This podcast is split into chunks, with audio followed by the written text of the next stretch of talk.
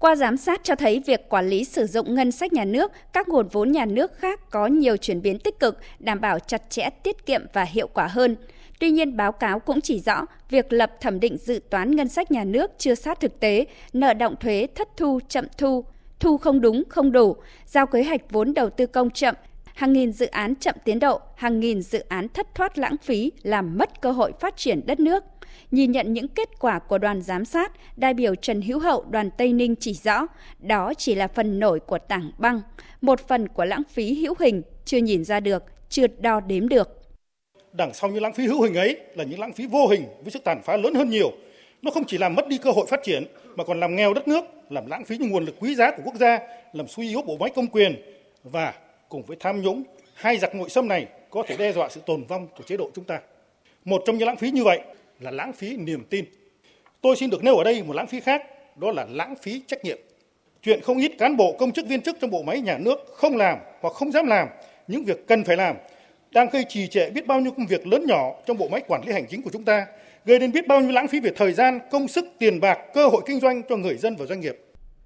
Lấy ví dụ về việc 12.000 tỷ đồng còn tồn động trong quỹ phát triển khoa học công nghệ của các doanh nghiệp chưa được sử dụng, gây lãng phí nguồn lực, đại biểu Nguyễn Tuấn Anh, đoàn Long An đặt câu hỏi, tại sao những vướng mắc như vậy tồn tại trong suốt 6 năm qua mà vẫn không thể giải quyết triệt để và sẽ còn kéo dài đến khi nào? Kiến nghị cần làm rõ trách nhiệm của các cơ quan, tổ chức cá nhân trong phê duyệt,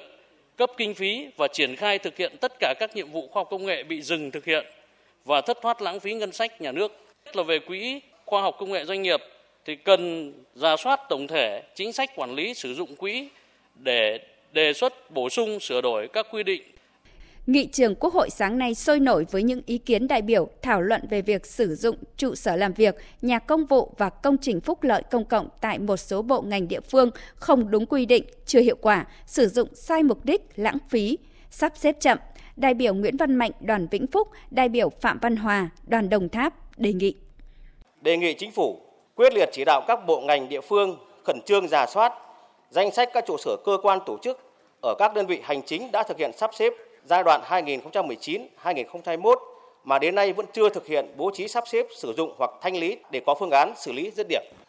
Chỉ đạo các bộ ngành có trụ sở dôi dư ở các địa phương khẩn trương có phương án tổ chức thu hồi điều chuyển, xử lý bàn giao cho địa phương theo quy định để đưa các trụ sở nhà đất vào sử dụng, tránh lãng phí nguồn lực, đồng thời kiên quyết xử lý những tổ chức cá nhân chây ì không thực hiện. Sử dụng tài sản công, trụ sở làm việc, nhà công vụ ở bộ ngành trung ương địa phương chưa đúng quy định, sai mục đích, lãng phí, thất thu ngân sách, bị chiếm dụng riêng. Trụ sở thì trống ít người ở, có nơi xây dựng trụ sở rất to, hoành tráng, diện tích đất rộng nhưng công năng cho công vụ lại hạn chế người sử dụng. Các đại biểu đề nghị không để dây dưa các dự án trọng điểm quốc gia phục vụ phát triển kinh tế xã hội, nhất là các công trình nông thôn miền núi, vùng đồng bào dân tộc thiểu số, vừa gây lãng phí, vừa gây khó khăn cho nhân dân xung quanh vùng dự án. Nêu thực tế công trình thủy lợi hồ chứa nước Bản Mồng do Bộ Nông nghiệp và Phát triển Nông thôn làm chủ đầu tư dự án thuộc địa bàn huyện Quỳ Hợp, tỉnh Nghệ An và huyện Như Xuân, tỉnh Thanh Hóa đã triển khai thi công đến nay đã 10 năm nhưng vẫn chưa hoàn thành do vướng giải phóng mặt bằng. Đại biểu Trần Đức Thuận, đoàn Nghệ An nêu ý kiến.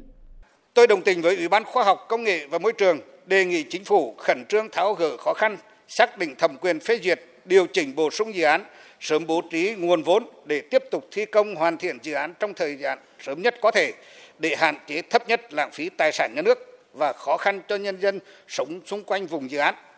Trong các giải pháp được nêu ra, các đại biểu nhấn mạnh việc đầu tư có trọng tâm trọng điểm và dứt điểm sẽ hạn chế tư tưởng cao bằng trong phân bổ vốn đầu tư, đặc biệt quy định tiết kiệm chống lãng phí rất cần đến ý thức và lương tâm của người cán bộ lãnh đạo, nhất là người đứng đầu của tổ chức, cơ quan đơn vị địa phương. Đại biểu Lê Minh Nam, đoàn Hậu Giang đề nghị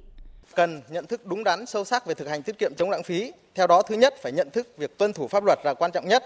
Thứ hai là phải tăng cường giáo dục ý thức, xác định rõ trách nhiệm đối với việc thực hành tiết kiệm chống lãng phí, đặc biệt trách nhiệm của người đứng đầu. Thứ ba là cần xây dựng môi trường văn hóa thực hành tiết kiệm chống lãng phí chủ động tự giác hơn để dần thực hành tiết kiệm chống lãng phí trở thành nền nếp, ý thức sâu rộng và bền vững.